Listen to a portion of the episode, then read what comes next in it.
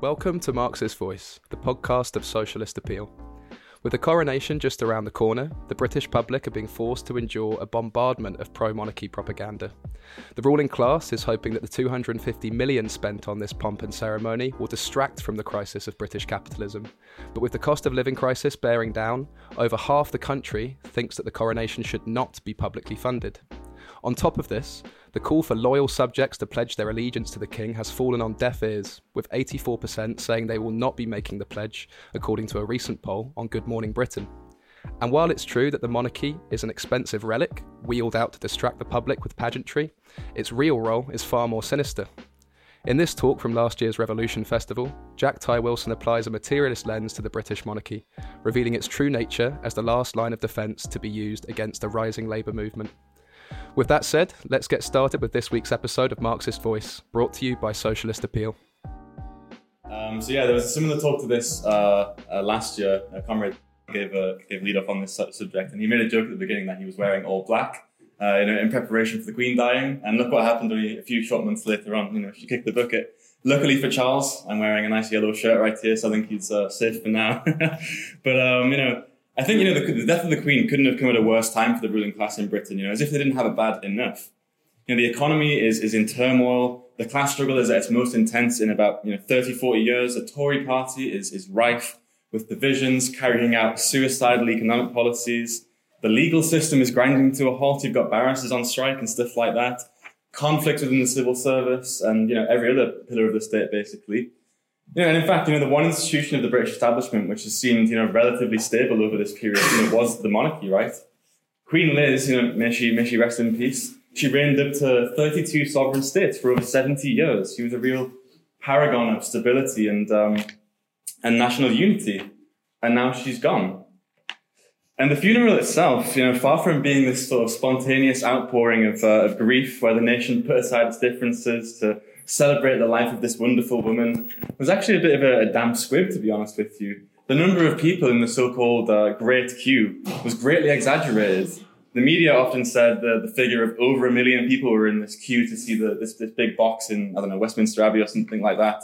But actually, even the uh, the Tory Culture Secretary let slip that it was barely even a quarter of that. The, the reality is, it was probably actually a lot less. And, you know, it was nothing on the same scale as the sort of the mass hysteria that really gripped the country, uh, the world, in fact, following the death of Princess Diana, who herself was a pariah of the royal family, who got, you know, pretty much castigated from the royal family. I think that really shows you something, you know? Obviously, there were, you know, paltry crowds of monarchist headbangers at the funeral procession. I think apart from that, for most people, life really just went on as normal. Nonetheless, the Queen, you know, was still a popular figure in Britain. On the eve of the Platinum Jubilee, for example, uh, just earlier this year, an Ipsos survey found that 86% approved of, of her uh, you know, as a person, as a figure. This is no surprise, really. I mean, she managed to cultivate the, you know, successfully cultivate the image of being the nation's nan, pretty much, right? You know, she has largely been quite a reserved figure who's never really been involved in any of these scandals, rarely gets involved in politics, although she does, you know, sometimes, as we'll go on to discuss.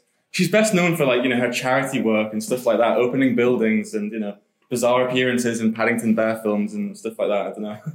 But of course, this image is far from the truth, you know, as we'll come to, discuss. But the personal popularity of uh, Queen Elizabeth will bring little joy to the crown and to the establishment now that she's gone. Quite the opposite, in fact, because the popularity of the monarchy became so deeply tied up with, uh, with Liz as a person that the succession of, of, of, Charles now really sort of poses problems. And I'll quote now from the, from the Guardian, who wrote an article about this around about the time of the state funeral. And, and they said, the reign of the more divisive, less historically resonant son may cause the temporary surge in support after the funeral to fade and the decline in royal popularity to resume or even accelerate. And it goes on to say, the poorer country that the UK is likely to become over the next few years um, may also be less tolerant of one of the world's most lavish monarchies. I think this is certainly true. I mean, I've read recently that Charles III has actually now hired a, a full-time bagpiper as an alarm clock, you know, so this is definitely a very lavish thing. Uh, lavish spectacle to have in front of us. And they sort of conclude this article by saying that for monarchists, between now and Monday, which was the end of the mourning period, may be as good as it gets. So, you know, they're basically saying that, you know, the monarchy's, uh, you know, in for a bad time over the next few years. And indeed, you know, the, Elizabeth enjoyed a reign of stability because she ruled in a period of general upswing, of, of a general upswing of capitalism. But things have really started to unravel, unravel for British capitalism. And with it, the monarchy has been in decline for, for quite, you know, quite a, a long time now. It's an institution that's really mired in, in, in scandal and, and sleaze. I mean, I'm just going to list a few of them now. I can't really go into much detail about them, but you have, for example, back in the 90s, the messy public affairs and divorces of, of Charles and Diana uh, and other members of the royal family. The horrific treatment of, uh, of Diana Spencer as well, leading up to her death, which I would say is under very mysterious circumstances. But more recently as well, you've had the Megxit uh, debacle where, uh, you know, Harry and Meghan uh, basically left the royal family and quit their royal duties, you know, revealing a lot, of racism and prejudice in the royal family itself, up to, right up to the top. And you also have, of course, the, the Prince Andrew scandal. Uh, you know, he's uh, accused of, of, having sex with a 17-year-old uh, woman, a girl, trafficked by the sort of disgraced billionaire paedophile Jeffrey Epstein. And you know, a really public court case about this and everything. And, you know, he's really disgraced as a figure. He's really hated, I would say. But far from being, you know, exiled and stripped of all of his titles, you know, he's actually now still a counselor of state, which means that, you know, he could take on royal duties if Charles, for example, was unable to. I think all of this really shows that the monarchy, like every other pillar of the British establishment, is in crisis and, and ripe to be overthrown, basically. But in order to overthrow it, it's necessary to have a correct understanding of what the monarchy actually is and the role that it plays in, in Britain. Because on the left, there seems to be some confusion on this score. I mean, yeah, I think most people, you know, most sane people, I would say, not the likes of, you know, Keir Starmer and Paul Mason and the rest of the right wingers in the, in the Labour movement, they would agree that the monarchy is, is bad and should be, you know, removed in, in some sort of way.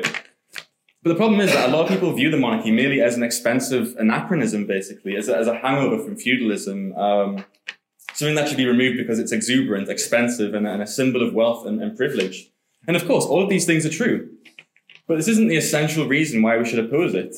You know, would we, for example, support the monarchy if it brought in money? You know, if, if, if it was profitable? You know, for example, from tourism, which is something that a lot of the defenders of the monarchy try to claim incorrectly, of course. I like to quote, you know, Rosa Luxemburg, who wrote on this very subject. You know, she said, "We oppose the monarchy even if it were to cost half as much as it does. We would not want it even if it were free. We prefer the most expensive republic to the cheapest monarchy. It is not a matter of money. The monarchy is the most backward tool of, of class rule." I think that is definitely a very good uh, summary of, of, our position.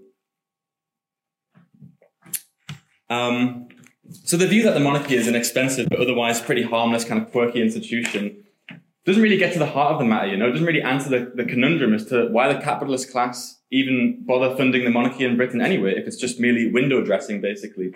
You know, the capitalist class is generally a very shrewd and calculating class. They want a return on their investments, you know. They certainly don't want millions flying out of the window uh, for, for no reason. You know, we have a Tory government that's been imposing harsh austerity uh, for, for 12 years now. If they wanted to save a few quid, they could easily just, you know, shave a few uh, extra, you know, hundreds of thousands of pounds from the monarchy, basically, right? So clearly it does serve some purpose, and, and Marxists need to explain that purpose. And above all, the workers' movement needs to be armed with a clear understanding of how the British state, the tool of our class enemy, works, and also how its component parts work, and how it can and will be mobilized uh, against us in, in the struggle, basically. So it's clear that the monarchy does in fact play a very important role in, in uh, you know, behind the scenes in British politics. It is central to the British constitutional system. It's no coincidence that it's called Her Majesty's government, Her Majesty's opposition, and so forth. All laws, for example, must be signed by the Crown. In fact, the King's consent has to be sought before laws even reach Parliament if those laws are relevant to the Crown and its estates and so on. And this is no ceremonial ritual. In fact, you know, civil servants sought the Queen's consent for laws before they ended up in Parliament on over a thousand occasions during Queen Elizabeth's reign. And on numerous occasions, they actually have been blocked from going to Parliament. It's usually when it affects, you know, taxing her estate or, you know, uncovering the, the crown's real wealth, uh, funnily enough. And, you know, another example, you know, the king and the prime minister hold uh, weekly private meetings to discuss things and to offer advice and so on. You know, Queen Elizabeth described these meetings as her sort of uh, being a sponge, you know, just like sort of soaking up all of the problems that the prime minister had giving them a space to vent and so on. But this is obviously, you know, it's, it's nonsense, right? The Crown has a considerable influence over parliamentary politics, you know? We'll get into that in a bit. But far from being a sweet and innocent old lady, our late monarch, may she rest in peace, was actually a very well-versed uh, advisor. You know, she received weekly intelligence summaries, daily accounts of parliamentary activity, and immediate report on all important overseas matters from the Foreign Office, right? And the same is true of Charles as well, right? And the main point here is that these people aren't just out of touch, you know, doddering uh, buffoons doddering around on the sidelines, right? They are deeply connected uh, to British politics, and Charles actually wants to be even more involved. But to really understand the role of the monarchy, it's essential to sort of go back and, and delve into a bit of its history and its development over the, the, course of the class struggle. And for that, we need to go back a few hundred years. Uh, so apologies for the diversion, but you know it will be worth it definitely. Defenders of the monarchy often, you know, try to give it an air of legitimacy by saying that it's steeped in a thousand years of history. You know, and that's before Britain or even before England were even, you know, formed. And that sounds really impressive, doesn't it? But the truth is, it's just not true, right? The monarchy underwent a dramatic transformation in the period of, of Britain's transition from feudalism to capitalism. You know, the monarchy of Richard III and Henry VIII and so on that we learned about in history lessons is not the same as the monarchy there. Because the monarchies of the feudal period, they played a key role in upholding the feudal system. These were absolute monarchies who ruled by decree, whose monarchs had unlimited power invested in them by God, and ultimately they acted to defend the interests of the declining feudal nobility. And this was not really well suited to the early capitalist class, who needed to tear away the vestiges of the feudal order so that capitalism could develop freely. And in the 17th century, the nascent capitalist class entered into conflict with the monarchy at the time, uh, it was Charles I at the time who, you know, who'd uh, prorogued Parliament for a number of years. And they called upon the masses to, to wage a revolutionary struggle. And as we know, this ended with, uh, you know, Charles I's uh, head being lopped off and a republic being created uh, on, on the British Isles, you know. There's no doubt an image that keeps our current Charles uh, lying awake at night, you know, tearing his hair out. But, you know, Oliver Cromwell, who was the leader of this struggle and the sort of the, the plebeian masses that he based himself upon, really went one step too far for the capitalist class. And after carrying out this revolution, sweeping aside the feudal state and all that sort of stuff, clearing the way for capitalism, Cromwell then dissolved parliament and basically centralized all power in his hands. And this wasn't really a suitable arrangement for the, for the capitalist class. So the capitalists basically entered into an alliance with the, the new sort of bourgeois aristocracy to restore the monarchy. And this time it was a constitutional monarchy whose powers were checked by parliament and whose sovereignty rested in their relationship to parliament. And this culminated in the event of the so-called Glorious Revolution, which wasn't glorious and wasn't a revolution, as everyone always says, uh, which saw a Dutch adventurer by the name of the, uh, William of Orange installed on the throne, basically, just some random random guy just got put on the throne. Uh, and this was a, a, monarch of a completely different type. It was a, it rested upon bourgeois society. It was a it was a bourgeois monarchy. And so it remains today, actually. You know, the monarchy is enormously, enormously wealthy. It is actually like, you know, bourgeois itself. If the crown, for example, sold all of its lands it would be one of the richest entities in the world, which is, I think, quite, quite astounding, really. So far from standing above classes, as people often say, you know, the monarchy is part and parcel of uh, the bourgeois class, of bourgeois society, and of the bourgeois state as well. And, uh, you know, far from being a hallowed institution which commanded the respect of everyone in British society, Britain's new rulers, after this uh, restoration, the Glorious Revolution, they were almost universally mocked and reviled, you know.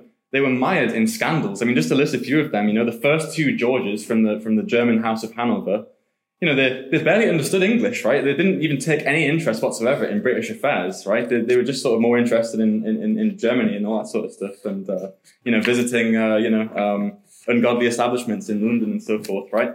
George III was, was completely mad, actually. He was just, you know, completely, uh, you know, off his rocker, basically. And um, on the death of George IV, the Times, the newspaper, the Times, which is like now a serious sort of mouthpiece of the bourgeois, they wrote, "Never was an individual less regretted by his fellow creatures." I think that's quite a quite a, uh, a you know quite a dish really, and uh, you know this went on and on even into the reign of Queen Victoria as well. You know Victoria, she's touted as one of the more sort of popular uh, monarchs in history, but she was also mocked fiercely by the press and by the public alike. You know the 1860s in Britain, for example, saw a massive increase uh, in republicanism in, in Britain, you know, with republican clubs uh, popping up throughout England, basically. And it was partly with this in mind that the ruling class began to basically shore up the monarchy, dusting off ancient medieval traditions and ceremonies, you know, things like the Jubilee, for example, that was actually introduced quite late on in, uh, in, in, Queen Victoria's uh, reign. In fact, most of these so-called ancient traditions the, monarch, which the monarchy sort of cloaks itself in, they're actually sort of, uh, you know, from the time of Marx and Engels, you know, which makes it seem actually very young. Um, you know, so um, the, the, biggest factor, really, though, I think, in the increased role of the monarchy in British society was the growth of the industrial uh, working class, and along with it, the, the widening of the franchise that came with it. I think undoubtedly the experience of, of Chartism as well, uh, the, the first independent movement of the working class, which was revolutionary in, in some cases, definitely played a role in this as well. Because this all really sort of uh, spooked the bourgeoisie, right?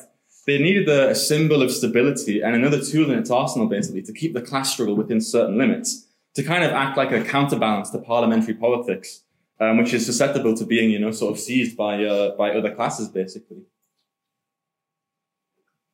And it's with this really that we see the role of the monarchy in its modern uh, sense take shape. So it was around this time that perhaps the best study of the British monarchy, and monarchies in general, I would say, was penned by a man named uh, Walter Bagehot, who some of you may have heard of. And in 1867, he wrote a text called The English Constitution. Now, this man was no Marxist, right? Although his study is thoroughly materialist, and I think Marx himself probably read his work as well.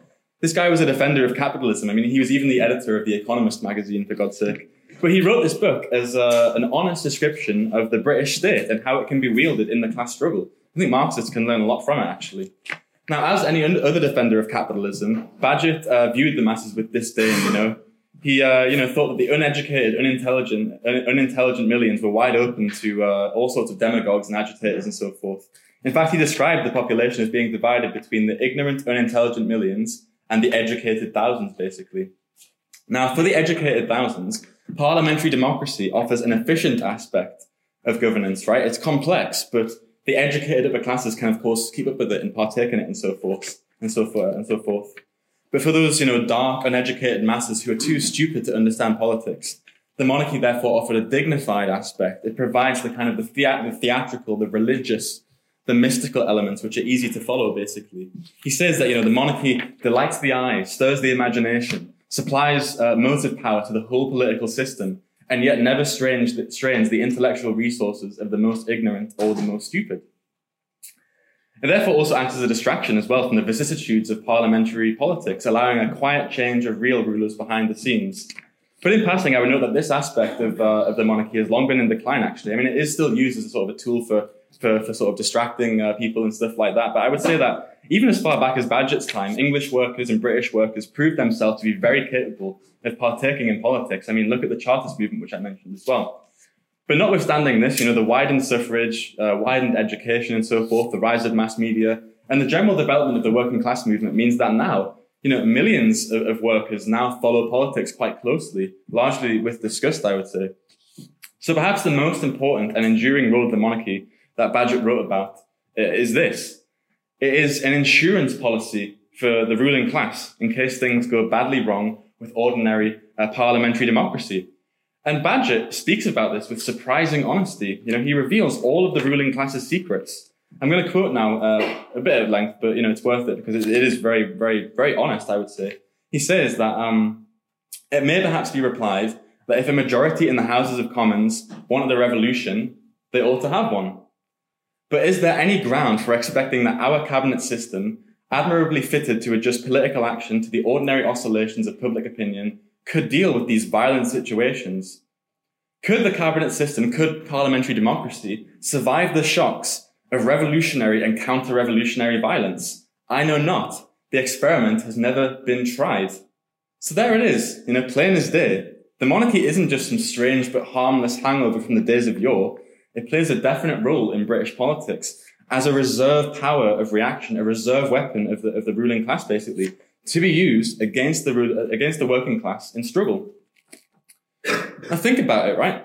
You've got the army, the judges, the magistrates, the police, everyone, right? They all swear an oath of loyalty, not to Parliament, but to the Crown. They are, after all, Her Majesty's courts, Her Majesty's prisons, Her Majesty's civil service, Her Majesty's Inspectorate of the Constabulary, which runs the police, and Her Majesty's Armed Forces, of course, which is the most you know, important one, I would say.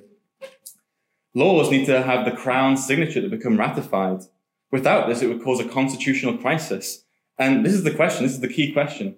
To whom would the levers of the state obey? The Crown or a radical left-wing government? The answer to this is quite simple. I mean, in the case of the army, the king is literally the commander in chief of the army. Of course, they're going to, uh, or a decisive uh, amount of them are going to, you know, follow uh, the crown basically. And what's more than that, the crown can actually suspend Parliament, just like we saw, for example, with the prorogation of Parliament back in 2019 over the, the Brexit crisis. Uh, I'll speak more on that in a second. And once it suspended Parliament, it can literally, if it, if it chose to, and if it had the, the strength to, it could literally rule through an unelected executive privy council. This is a body that sort of usually acts behind the scenes, but it could actually sort of take on an executive role, basically. The Crown even has the power within the sort of the informal constitution to actually suspend laws altogether and institute martial law.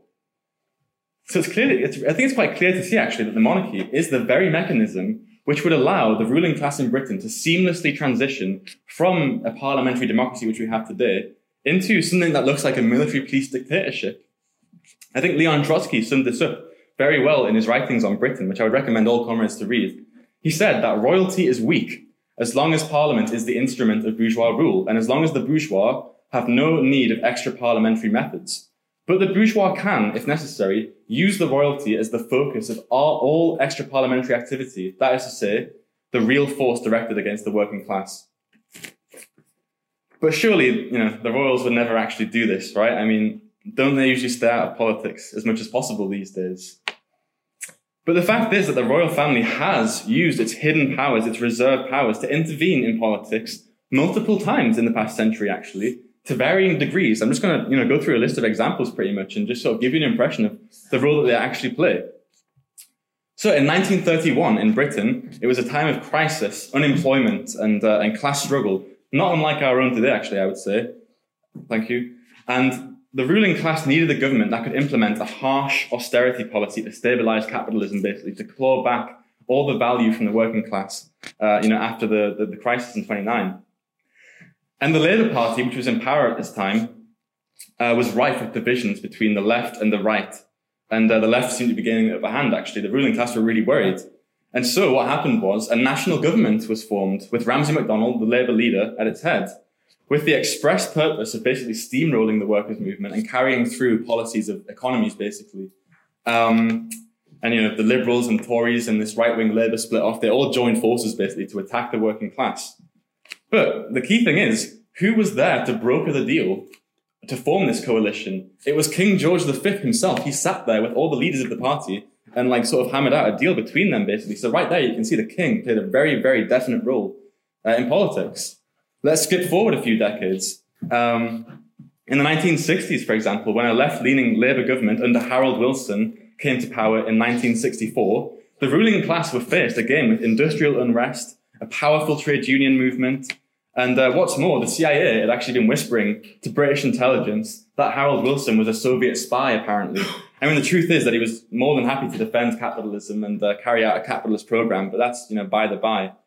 Because importantly, this was a situation of decline and anxiety for the ruling class. They really yearned for some stability, uh, and therefore, a senior member of the royal family, a guy called Lord Mountbatten, he, I'm pretty sure he's like uh, the Queen's like uncle or something like that. I don't know. Uh, he took it upon himself to begin organizing a conspiracy um, to launch a military coup in, in Britain. Now, this sounds quite far fetched, but you know, he actually did sit down and speak with a number of city bankers and media moguls and so on, and other members of the establishment to actually talk quite openly about the idea of, you know, basically having a, a military coup in Britain to put the royal family in power, basically, to put the Queen, uh, you know, sort of in, in absolute power, basically. This is dramatized in the Netflix series The Crown, if anyone's seen it. I, I haven't seen it, but I've heard it's very good. I plan on watching it quite soon. But the, the Queen, you know, caught wind of this and stamped it out basically. And since then, this whole saga has remained in, shrouded in sort of secrecy. It's very shadowy, you know, no one really knows what exactly what happened. Many try to claim that it never actually happened altogether. But the more, more and more revelations are coming out that a real conspiracy was organized by a high-ranking member of the royal family to organize against the democratically elected Labour government to basically, yeah, launch a military coup, basically. So I think that, that is quite, uh, that is quite illustrative, I would say. And we also have examples from the Commonwealth as well. Let's not forget that the king and the crown in general is also the head of state in over a dozen countries right now. You know, it's no wonder that there are movements springing up all over the Caribbean, for example, to kick out the crown if this is how they act. But, you know, in the 70s, for example, in Australia, there was a, a Labour Prime Minister, uh, Gough Whitlam, um, who came to power on a reformist program, expressing a, a sort of new radicalization in Australian society, right? And he was attempting to carry out certain nationalizations. Nothing, nothing too radical, you know, it was just nationalizing a few big companies and so on. But this wasn't in the interest of British imperialism. And therefore, he was basically ousted. He basically got maneuvered against by the crown appointed governor general, who plays quite a big role in Australian politics and also, you know, in, in, in Canadian politics as an equivalent of that as well. Um, and yeah, he was ousted basically for, in favor of a right wing, I think it was a liberal government or perhaps, I'm not sure exactly which government it was, but yeah, that, that's what happened. You know, the British Crown conspired against an elected government once again to protect the interests of British capitalism and British imperialism. And this isn't even going into the abominable role played by, for example, the colonial administration, which is tied very intimately to the crown as well. A lot of high ranking members of the royal family used to be high up in the, in the, in the colonial administration, you know, putting down, uh, you know, um, national liberation struggles like the Mau Mau rebellion in, in Kenya, for example, and, and communist insurgencies in, in Malaysia, for example, in the 20th century. These counterinsurgencies, which some members of the royal family were involved in, involved like bloody massacres and concentration camps and so forth. The crown is steeped in blood, and they wouldn't hesitate to use this force against a revolutionary movement or even, you know, a radical reformist movement in Britain if they had to. And the bourgeois are aware of this power, of this hidden power. For example, a Tory strategist by the name of Ian Gilmour wrote in 1977 in a book called uh, Inside Right. And again, he says quite honestly, right? A second chamber is not much of a bulwark against a revolution, right? So the House of Lords is basically not enough to contain a revolutionary struggle in Britain, right? He then goes on to point out how the monarchy is the only institution that is strong enough to prevent revolution. So there it is, a Tory strategist saying that right there. Elsewhere, you know, the Times, which is again, you know, a serious mouthpiece of the British bourgeois, published an article back in 1973 defending General Pinochet's uh, military coup against the democratically elected, uh, you know, sort of left-wing figure, uh, Salvador Allende in, in, Chile. And this coup and this uh, junta that took, uh, took place after it basically, you know, imprisoned uh, and, and, tortured and executed thousands of, of socialists and communists. But this is what the Times wrote. They said, the circumstances were such that a reasonable military man could in good faith have thought it was his constitutional duty to intervene and do what, you know, General Pinochet did. Again, here we have it, plain as day. For these ladies and gentlemen, there's frankly little difference between the workers of London and the workers of Santiago or anywhere else in the world, right? They would quite happily use such brutal, uh, militaristic methods at home if they could get away with it. And elsewhere, where monarchies exist, their role is even more sharply revealed. I can give a couple of examples, but I hope we can maybe go into the discussion and talk a bit more about monarchies around the world. I think that'd be quite interesting. But, uh, you know, for example, in, in Thailand, there have been, where, where there is a royal family which has been in place for, for quite a while now, there have been 10 military coups since 1947, and each and every one of them was sanctioned and backed by the royal family.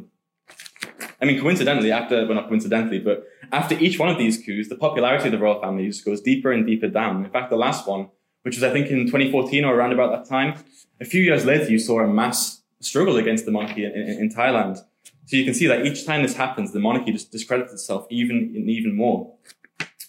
But again, I mean, in Spain, where there is also a monarchy now, the monarchy was actually used as a tool by the fascist dictatorship of, of Francisco Franco. You know, Franco, when he was coming to the end of his life, he actually like basically groomed uh, Prince Juan Carlos at the time uh, to take over as the king uh, when Franco died, and that is of course what happened. And, and Frank uh, and uh, Juan Carlos played quite a big role in, in, in the consolidation of power of the, the, Spanish bourgeois after the sort of the fall of the fascist regime and the democratic transition and, and so on. And uh, he actually remained in power until 2014. You know, he was appointed by a fascist and he remained there until 2014. Um, you know, elsewhere, not just in Britain, we can see that the monarchy is often the first available material of any ruling class which needs to preserve law and order and to prevent the working class from overstepping its limits, uh, overstepping the limits of democracy and overstepping the limits of the, you know, the sort of the, the parliamentary system, basically. But I would say there is an important limit to these reserve powers as well. See, the monarchy can only ever be used as a reserve weapon, as a, last, uh, as a last ditch attempt at restoring power and order. This isn't just something the ruling class can just whip out when it pleases them, whenever they like, basically, right? Once the royal uh, reserve powers have been used and the veil has fallen, you know, it's not really that much good anymore. It's like single use only, like a, like a plastic straw or something, or, you know, one of those uh, paper straws that they give you in McDonald's. Because, you know, this applies especially in a country like Britain, for example, with long-standing democratic traditions. I think if there was, you know, a serious kind of um, mobilization of the of the monarchy, um, you know, by the ruling class to, to to be used to attack the working class, it would it would appall people. I think it would really shock people. And I think it would irreversibly taint the royal family in the eyes of the public. I mean, there are examples of this throughout the world as well. I mean, in Italy, for example, the monarchy basically appointed uh, Mussolini, um, you know, as uh, the, the, the, prime minister or the, the premier of the uh, of the coalition government back in the late 1920s, as we discussed in the Italy session uh, yesterday. And um, this, you know, really, you know, basically the monarchy just handed power to the fascists, and this really sort of in, incensed, uh, the, you know, the workers and and um, the sort of broad masses in Italy. And actually, after Italy was defeated in World War II, the monarchy was swiftly abolished, actually, by a popular referendum um, straight after the war, and, and and it was never basically seen again. They just sort of like left um, because you know. Think of how much it would shock people to see that role sort of played out very, very, very openly. It's a massive gamble to do so, I think. I think this is the reason why, for example, Lord Mountbatten's coup back in the 1960s, uh, the plan to sort of for a coup to place the monarchy in charge in 1968 did not materialize. Because, not because the Queen's sensibilities were offended, but because it would have backfired massively. The balance of class forces was not in their favor. You had a large, organized, and militant working class movement, which was capable of, uh, of toppling governments, basically. You know, a few short years later, Ted Heath's government was basically kicked out by the labor movement. Um, and you know, a similar situation faces the ruling class today, so it would be a real gamble for them to sort of mobilize this reserve weapon. A premature attempt at like launching some sort of coup would have blown up in the monarchy's face, basically, and therefore this tool will only be brought out when the ruling class feel really, really threatened. And once they've used it, there's no putting the genie back in the bottle, basically. It's there for good. And this brings me to another point which Walter Bagehot made, and I think this is very relevant to the monarchy today.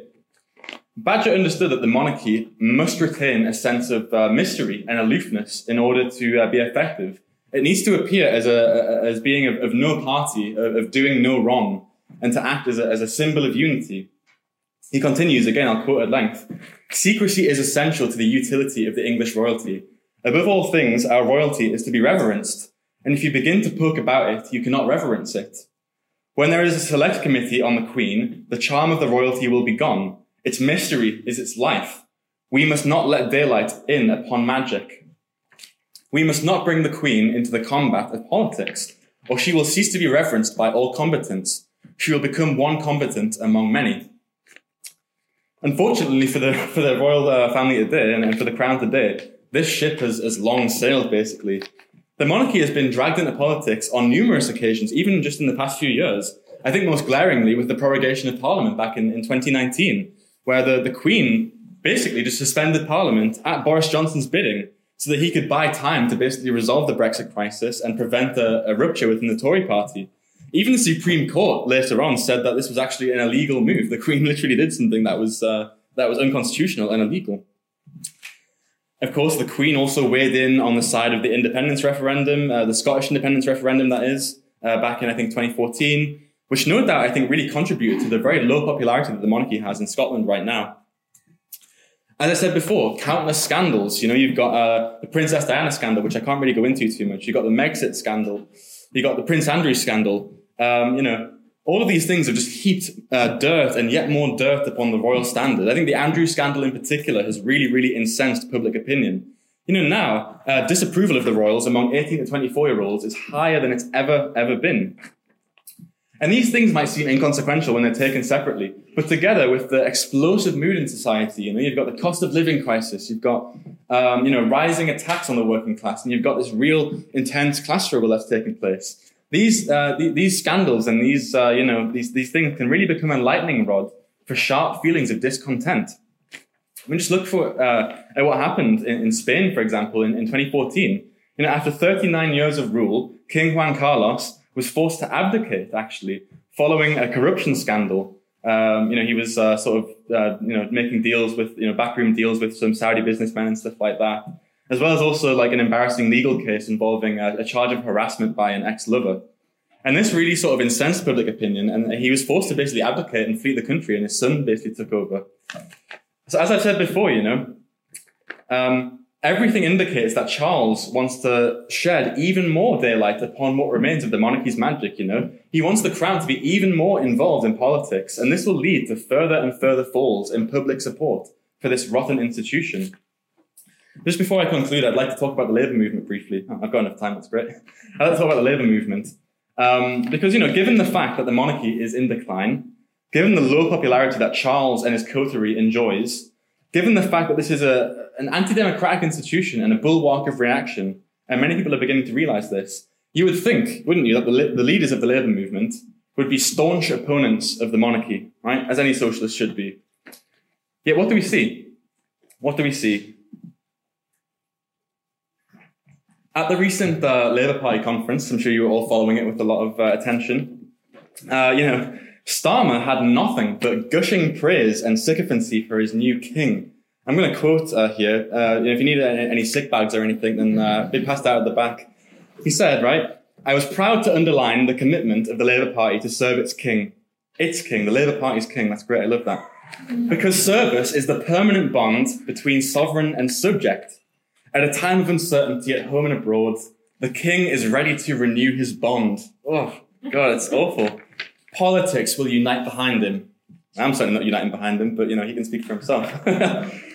what he means by this last line, politics will unite behind him, he means that the opportunist labor leaders will unite behind him and the whole capitalist establishment. That's what he's trying to show, basically, right?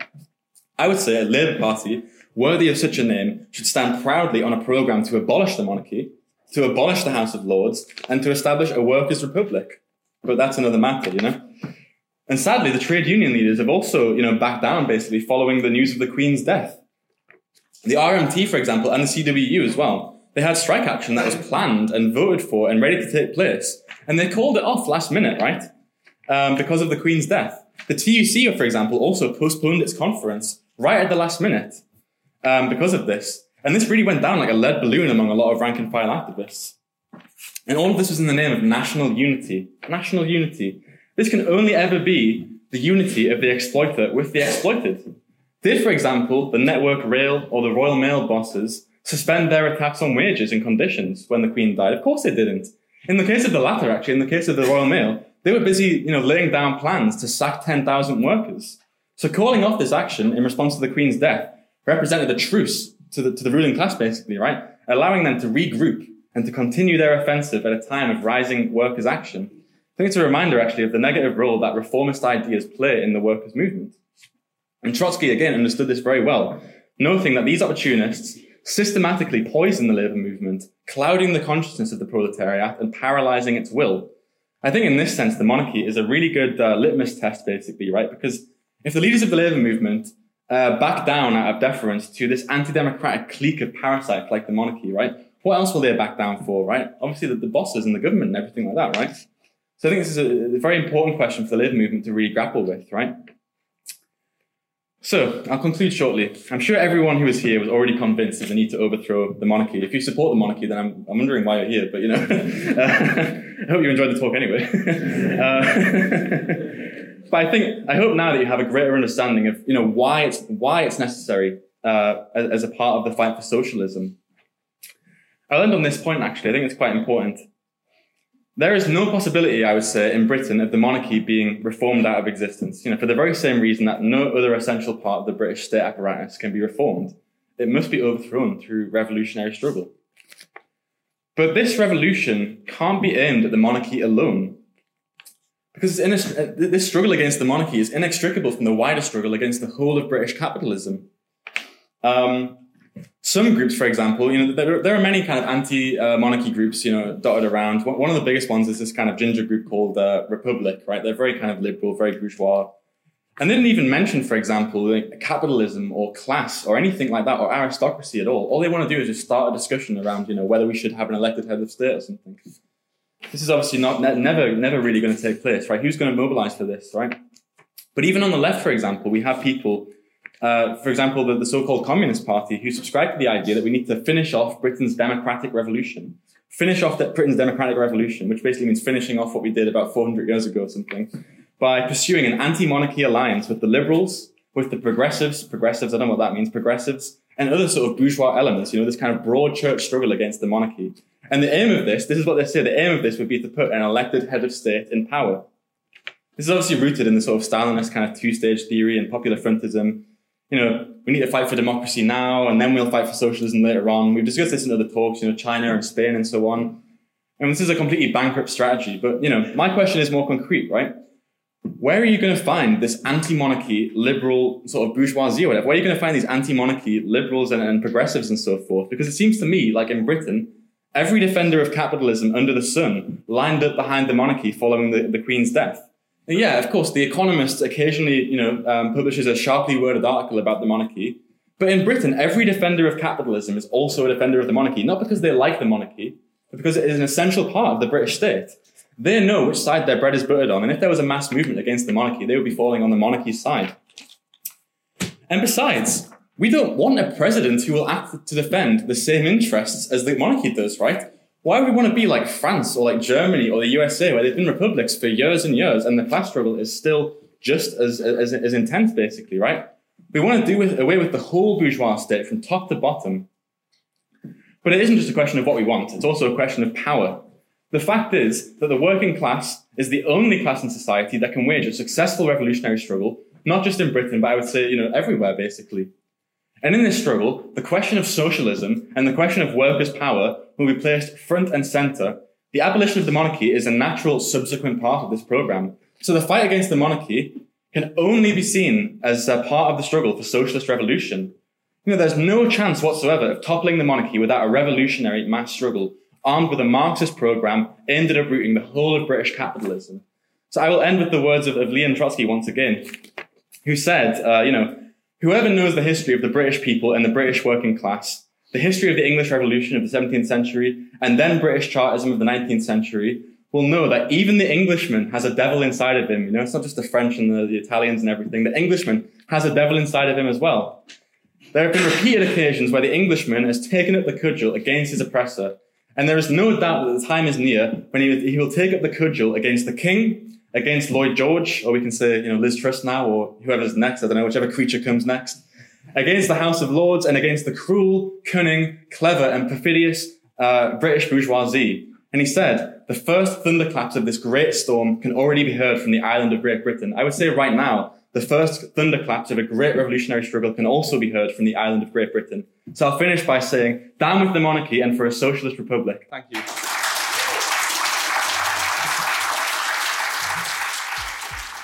We hope you enjoyed this week's episode. If you'd like to learn more about the monarchy or a wider analysis of the UK, there's no better book than Trotsky's writings on Britain. In these selected works, Trotsky investigates everything from the development of British capitalism to the impact on its philosophy, culture, and institutions. You can pick up a copy of our newly republished edition from wellredbooks.co.uk, Britain's Marxist bookshop. But while Marxist theory is irreplaceable, its real purpose is to be used in the fight for revolution. If you are a communist, then it's time to get organised. Go to socialist.net forward slash join and sign up for the struggle. And as always, to keep up with our weekly episodes, subscribe to Marxist Voice, the podcast of socialist appeal.